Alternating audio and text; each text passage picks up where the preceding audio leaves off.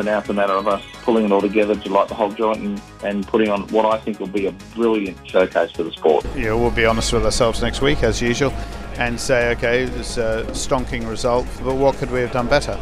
Finding that passion for racing again. You know, stop looking at it like my job and, and go back to just doing it because I love racing cars and I love competing.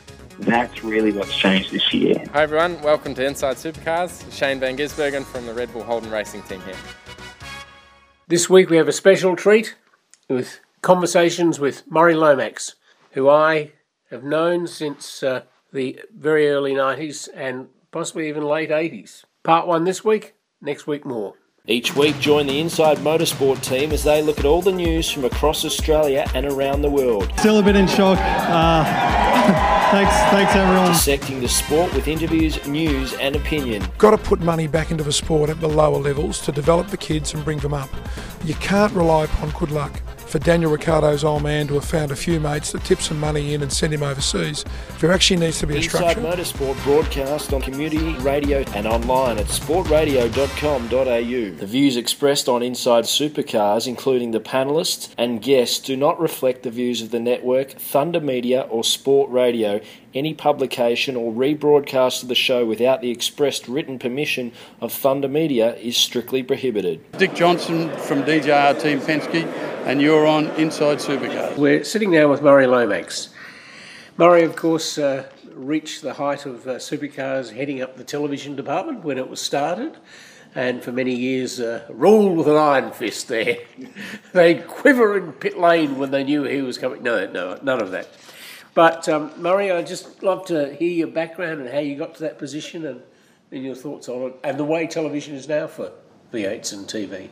Ah, there's been dramatic changes, just as there has been with supercars. There's been dramatic Okay. changes from over. Let's let's start with your story, where we are. Um, uh, where we are or how we got- Adelaide. Yep, yep. Starting in Adelaide. Well, I, I grew up in Adelaide, uh, and uh, when I was in high school there, I uh, enjoyed being part of the theatre group at school.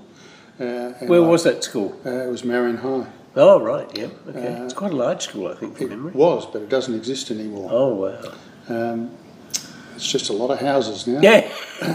um, and uh, I really enjoyed that. I produced a few productions for the school, uh, and student reviews and things like that. Uh, and I wanted to continue to be able to do that sort of thing. But at the same time, I was working part time for a Coles supermarket. Oh, Uh, wonderful people, yes. and so, you know, I've got, got a very uh, pedestrian background there. Uh, and then um, uh, when I left school, I wanted to continue on in theatre, but couldn't get any work at all. You know, I had some people who encouraged me, but you know, in the long run, I needed to be able to make some money. So I applied for a job with Channel 10. Uh, and um, there were 240 odd applicants for the job there. It got down to two. I was one of the two, missed out. Then got the opportunity to undertake some training nights at Channel 7. Oh. Uh, and uh, there were 16 of us that did these training nights over six weeks, uh, two nights a week. And uh, out of that, they picked two people to employ, and I was one of the two to Wow. get employed. So uh, I learnt a lot. Uh, and when I look back on it, it was such a rudimentary operation in those days. How, how long were you there? Uh, I was there for 18 years at Channel Wow. 7. Gee. Yeah. Um, and I went from being a stagehand. Um, my first week there, I had uh, I took part in uh, a country music show called Country Style, and uh, you know, I was late for work one day uh, when they were setting up, and the uh, the floor manager there said to me, "If you're late for work, you get punished." I was two minutes late. So he sent me to clean the toilets. uh, and I was never late for work ever again after that. Um, but you know, it was a great learning experience because it was a live band, live audience. Uh, It was slightly like an internship then, almost. it, it, it sort of was, except that that's what they did. You know, they did a lot of production. Yes. They, they were producing programs seven days a week, many of them live. Yeah. Uh, and um, there is nothing else like live, is there? No, no, that's right. It's, uh, you, you've got to be ready, you've got to be right, and if you're not, then you've got to work your way out of the hole you've dug yourself into. Um, and I really enjoyed that. Uh, you know, we, we didn't have much in the way of technology, so you had to find ways to make it entertaining. Yeah. And I think that was a really good grounding for me to be able to do those sorts of things. And I um, started out as a stagehand, as I said, and soon, you know, because of people who were sick or were leaving, uh, I um, got the opportunity to become a cameraman, a studio cameraman, and then an outside broadcast cameraman.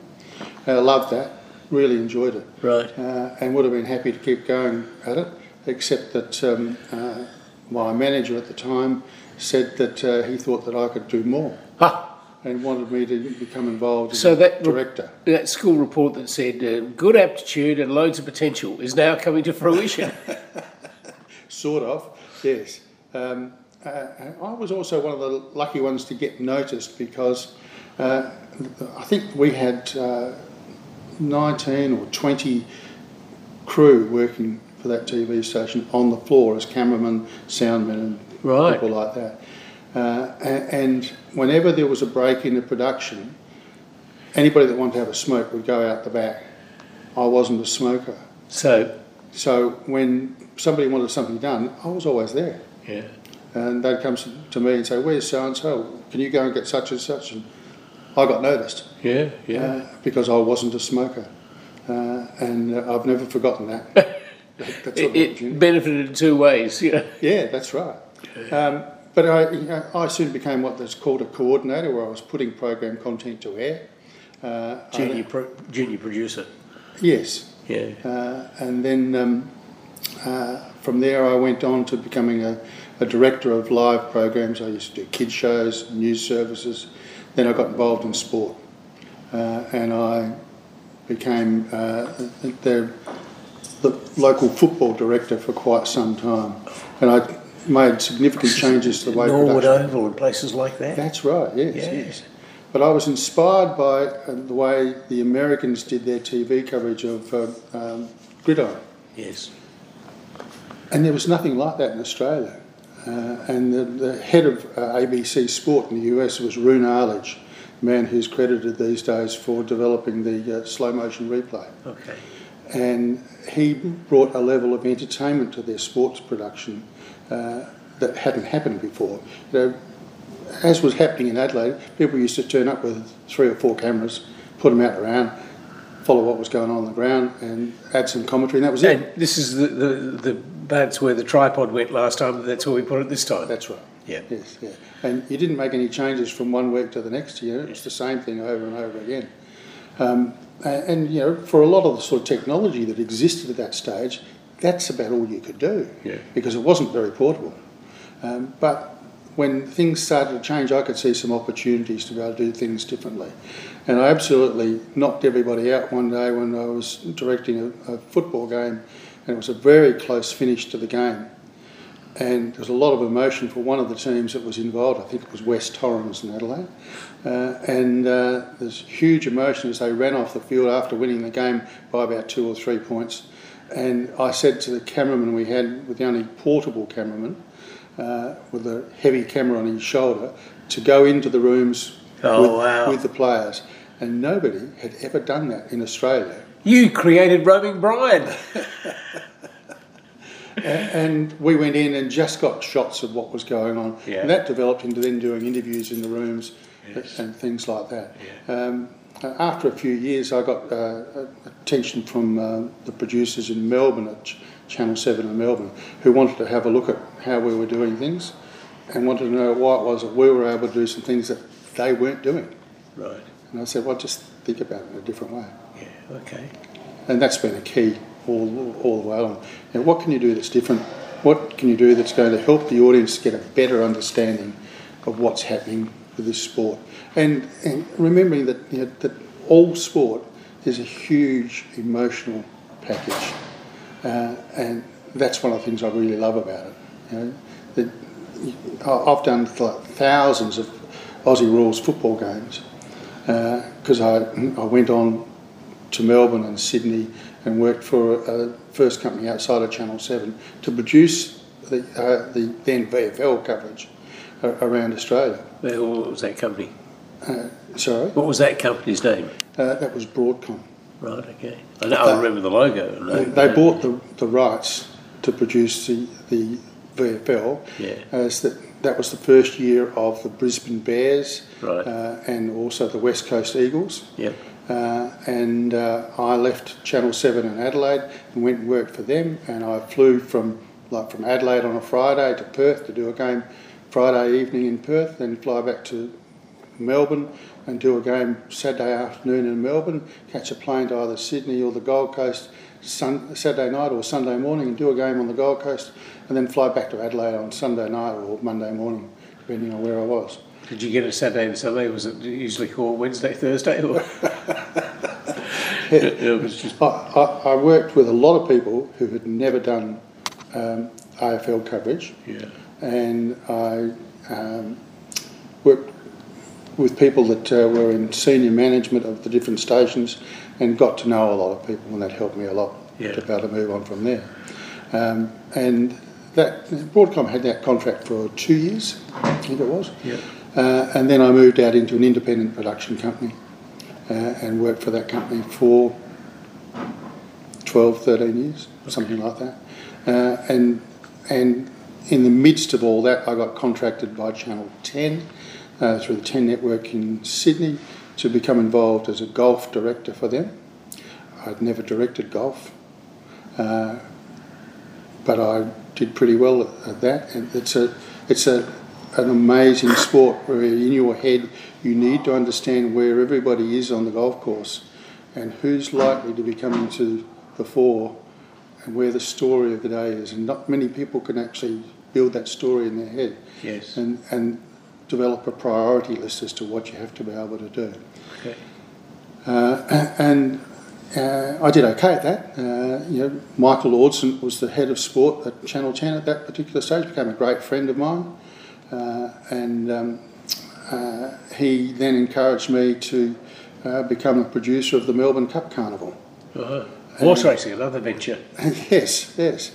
Uh, I had done some horse racing, Okay. uh, and uh, but nothing like the Melbourne Cup. Yeah. yeah, yeah. Uh, and, and and it's a it's a very special property uh, in many many ways. And we would we would produce 28 hours of TV coverage with something like 67 minutes worth of racing. that was over a week uh, of the Melbourne Cup Carnival, uh, and I had to find ways of being able to make that into an entertainment package because it had been a horse racing coverage up until I became involved. Yeah. And uh, Mike had said to me that they kept changing their staff all the time as who, who was producing the, the TV coverage and who was then involved in the rest of the team. And uh, I said that I would like to be able to take it on uh, and settle that down if I could make it work. So after I did my first Melbourne Cup, which is the second day of a four-day racing carnival, he said, "Come on, we're going to lunch. We need to talk." Uh, and uh, he said, um, "I want you to do more of this. I want you to do much more. I want to offer you a contract for three years to keep doing the Melbourne Cup Carnival, and I'd like to look at being able to do other things from there." And I thought, mm, "Do I really want to do that?" Luckily, I said yes, because from there I went on to you know, I did the Melbourne Cup Carnival for 11 years uh, as executive producer of that, uh, and changed the way we went about doing that. Uh, I brought in the, the, the um, we used to use what was called the Whitman's blimp, with overhead shots of horse racing. Uh, lots of different things with cameras in different locations that we built into it, uh, and Was added that to a it. manned blimp? Was it manned, the blimp? It had cameras with men holding cameras. There, there was a remote control camera in the blimp, Yes. Oh, with a cameraman in it oh okay. uh, and a pilot in the blimp used to fly Yeah. But Whitman's was a chocolate company, American chocolate company. They Oh. sponsored the blimp, Oh, right. and they supplied the cameraman and the camera for free, so long as we took a shot for ten seconds every hour of the blimp. Right. Which you could easily accommodate. That's exactly right. Yes. Right. Uh, and that helped to break some new ground there. Uh, we brought in the use well, of yes, no one else had a chocolate blimp before, had they? No, no, they hadn't. It did get used on a lot of other sports uh, by other networks uh, soon after that. Okay. Um, and they, they rapidly became the biggest selling chocolate company in Australia Oh, because of that sort of exposure that they were getting. yeah.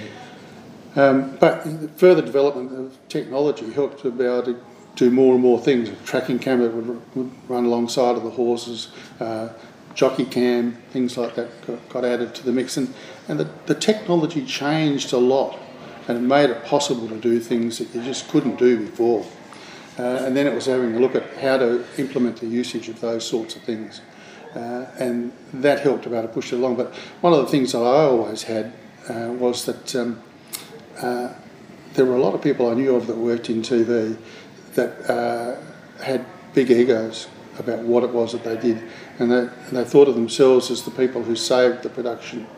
Uh, and I always thought, because of my background, uh, working in a small TV station, is there was it was the people around you that helped you to be able to achieve that. So what you needed to be able to do was build a good team of people. Yeah.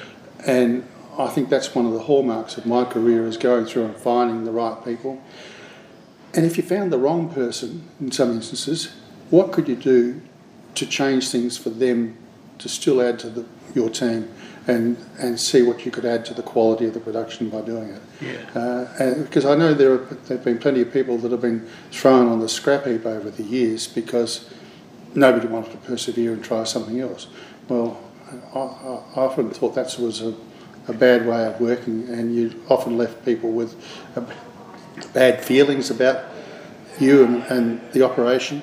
Uh, and you wanted to be able to make sure that uh, people could be encouraged to go on and do better for themselves. I had a boss at Channel 7 in Adelaide who hated it when people left working for him. And I used to say, but if you could part on good terms, he might come back one day in a more senior position and could add to what the station could do rather than being in a situation where you say, well, I'm never going back there. Yeah. So that was important. And that's that's been a critical part of the whole process for me.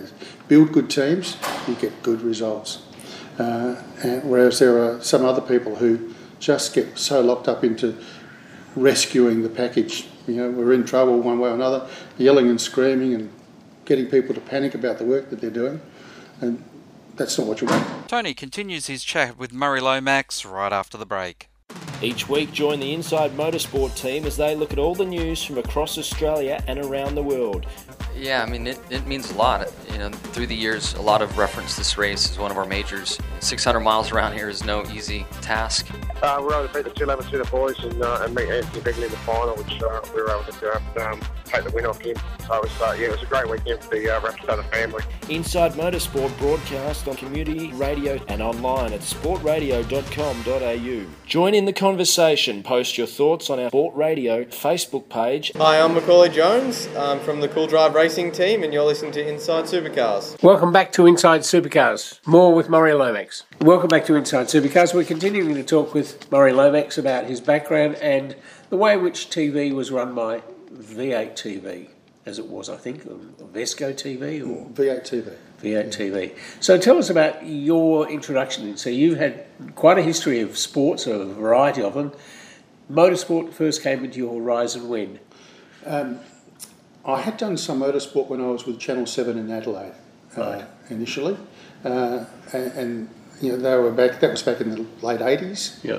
Uh, and then um, that sort of disappeared for a while. Uh, and when Channel 10 were looking to get the rights to be able to take on V8 supercars, uh, as it became known, yep. um, I was asked to, uh, with the production company I was working with, to take on producing the Sandown 500 and uh, we did a few different things with that, some of which was a bit clumsy and shooting around Jon Davison with his band, his his pipe band and things like that.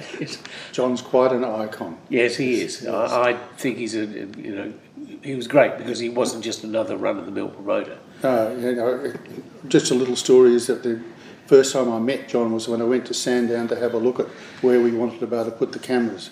And John said, Let me take you around and I'll show you where Channel 7 put them. Yeah. He didn't like Channel 7. No.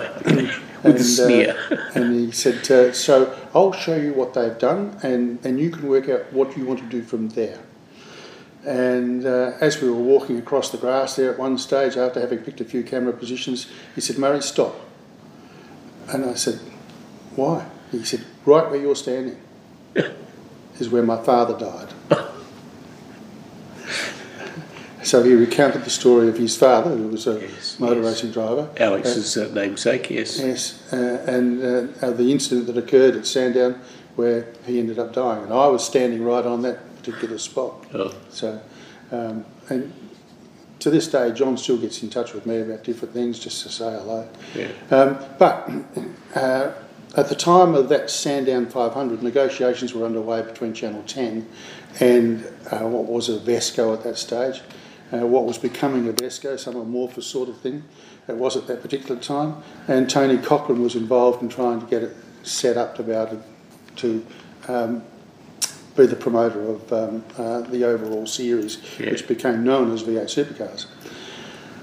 Uh, a- and Mike Audson from Channel 10 was involved in those negotiations, and that went ahead. And He, he was recruited in by Cochrane or, or someone. not at that stage, no, no. He was he- was the head of sport for Channel 10. Channel 10, And at that stage, what um, uh, Tony wanted to be able to do was to get uh, regular free-to-air TV coverage uh, of uh, of what was becoming supercars uh, at a time when people could watch it because the, because of Channel 7's involvement with AFL at that particular time.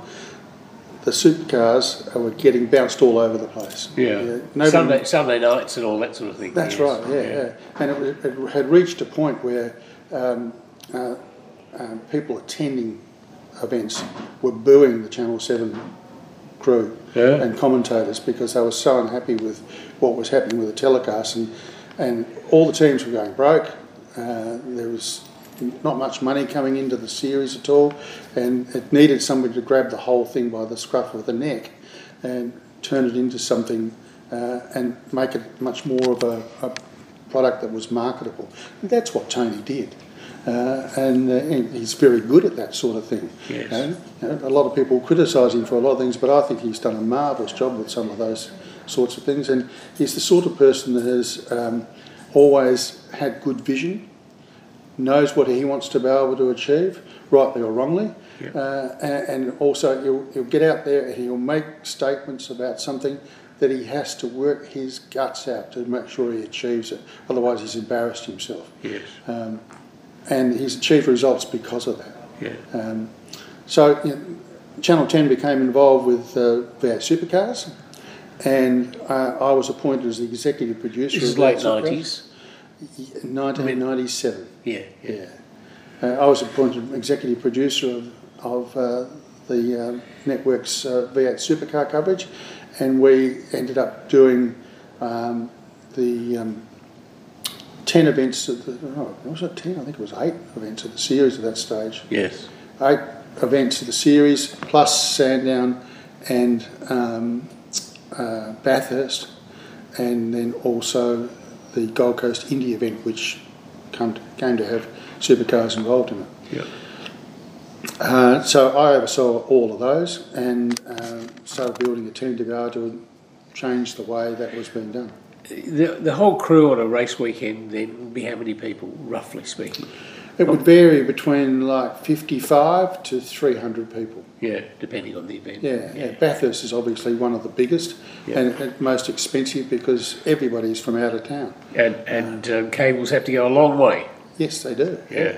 Uh, um, uh, but you know there are smaller places like Winton was at that particular stage, which are much easier to do, and you can do with five or six cameras. The, the film industry, like television, you know, it's used to a floating um, cast. You you hire for specific events and things like that. Yes. What was the core group of V8 TV? How many people were there? Uh, there was probably a core group of about twenty. Yeah. Uh, it used to be that you would go when I worked for Channel Seven. You'd go from city to city to city, and you'd get all local crew. Yeah.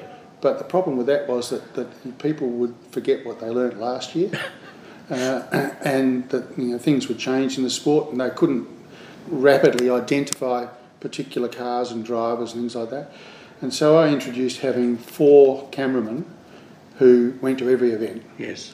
Uh, and then uh, they were senior cameramen who would then talk to the other crews that came in locally. Uh, and over a period of time, as the TV stations wound down their operations and didn't have so many uh, full-time staff, we had to get more and more freelance people to be able to come in. And so you would take some of those to a couple of events. Uh, you know, you'd have people who work the western side of the country, those who do the eastern side, and those who do the north and the south, and split them up a bit that way. Um, the, these days, you know, you take who you need, where you go. Yeah. Um, but the whole thing got bigger. Know, money started coming in through the regular TV exposure. Uh, there was um, Channel 10 did a program called RPM at that stage, so it helped. That came under your. That wasn't under my umbrella, but I used Right. to supply footage for it at times. Yeah. Um, uh, and uh, that came under uh, Scott Young, uh, who looked after Formula One and MotoGP and things like that as well. Um, but the supercars was a growing beast, and it needed somebody who was just going to oversee that and make sure that that uh, what we were doing was going to help to attract sponsors, help to build the audiences. Which is probably worthwhile asking now about. Um, so it was obviously a set policy, idea, platform that V8 supercars, uh, albeit only the name was uh, that name was only days old, sort of thing, uh, became the producer of its own television pictures, its own shows. Okay, so what's the merit and, and what was the you know the, the strategy behind that creation of that? As um, uh, supercars and the 10 network were coming towards the end of their second contract, um, supercars were getting frustrated by the fact that they couldn't achieve a lot of things that they wanted to be able to achieve uh, by working with Channel 10. Because Channel 10 were interested in what Channel 10 needed and didn't really want to do anything else. When you say uh, achieving something, are you talking about the, what goes on the screen? In part, Yeah. And so the sponsorship opportunities go on there, things that uh, uh, how you go about doing particular things that help to promote the sport. Yeah. Uh, don't go promoting other sports, which Channel 10 did. Uh, and and um, uh, supercars used to get very angry about anything that was done to promote you know, tonight's um, uh, Formula One telecast, for example. right, yeah. But things had, had grown, you know. We've gone to having some street circuits, some much bigger events, and that was involving government money coming into the events. And uh, that was adding to the cost for Channel 10. Uh, and events were growing all the time, so you know, what had been relatively small time became much, much bigger over a period of years. And so supercars needed government money uh, and the way to achieve that was to be able to get their telecasts overseas. Uh, and then you needed to be able to make sure that the international clients uh, for supercars were being looked after in the right way. Well, Channel 10 just didn't care. Yes. And I fully understand that. You know, they paid their bit and that's all they wanted was to look after that. Uh, so the idea of forming um, uh, Supercar TV was to stop having a network producing the coverage uh, and then have the situation where you could you could be making the programs for other countries, uh, for other broadcasters, and uh, look after the interests of the governments that were providing funding. So, like for example, you know, with the uh, Gold Coast 600 that's on here, is that you know that won't happen without government money that's getting exposure for this event in other countries all around the world. Uh, and if you don't look after that properly, well, then those countries start pulling back. You were making customised footage and uh, uh, providing a raw product so that each of the countries it was sold to could make their programs out of it. Yes, we used to we used to make an international program, which was like a, a one hour or ninety minute program, which would go out to all uh, international broadcasters, which would get run a week or two later. Right. But that changed because a lot of people wanted it live, Yeah. but they didn't want the sponsorship Right. that was involved. Or the clean feed. They they wanted a clean feed of everything that was going on. So we then, uh, under under the V8 Supercar TV operation, we would do two live feeds. Oh. One for the 10 network, or no, sorry, it became the 7 network, took over uh, the Australian broadcast rights, and, and they didn't want to produce the TV coverage. They didn't have the personnel to be able to do it. So that was the the motivating factor for getting Supercar TV up and up and operating. Right. Um, but the you know, there was one coverage that was done for Channel 7 and a very similar one that was done for international broadcasters, where we would then provide the opportunity for international broadcasters to join at a particular time uh, and to you know, know when the commercial breaks were coming, when they could get out and go away and do something else, and then when they needed to be able to come back and look after their interests, as long as it didn't interfere with what we were doing for Channel 7. Uh, and uh, we developed a way of being able to achieve that and worked very well. Uh, and um, it, we also you know, would make packages for international broadcasters so that they could have things that have things that help to inform their audience more about what's going on and get to understand the uh, the drivers and the teams much more. Okay. So it, it, there are things that you do with a local audience that you won't get down to the nitty gritty details of who's who and what's what that that make people think, well, you know, they're teaching them how to suck eggs. But for an international audience, you need to be able to do some of that so they get to understand. But you know, let me give you a, good example. You know, um, the um, uh, uh, there's a Sunday afternoon telecast coming out of Winton, for example. Know, in Australia, you would have had an audience of 500,000 watching that, perhaps. China would have had 6 million. And that's a tiny audience in China. Yeah, yeah. But you know, immediately you're reaching a lot more people. Okay. Uh, you know, similarly, you know, when you go to the States or Europe and you know, um, Motors TV carry uh, supercars through Europe, for example, you know, they have a lot of fans who want to be able to watch supercars and they want to watch it live. And uh, commentary, what happens there? Is it uh, um, subtitled or? No, no. We used to provide um, uh, the audio, the sound of the commentary, split right. two ways. Uh, one was that um, uh, there was the full uh, English commentary that uh, we used for Channel 7, so it was the same commentators, except that when there was a commercial break, they would stop commentating. Right. Um, and then um, uh, we would also provide uh, sound effects track, music and sound effects track that, that they could choose.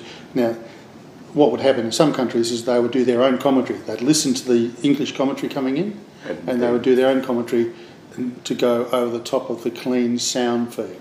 Yes, I, have heard a Chinese broadcast of uh, supercars race somewhere. And who was whoa, and they get very excited. yeah, yeah, and often they don't know what they're talking about. No, no, I've got no idea if they did.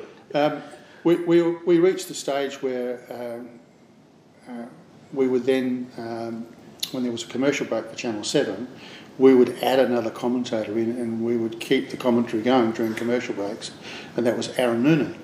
Introduced him as a commentator. He would sit in the back of a truck somewhere watching the screen uh, there and keep calling until the three minute commercial break was up. He would stop and the other commentators would come back in.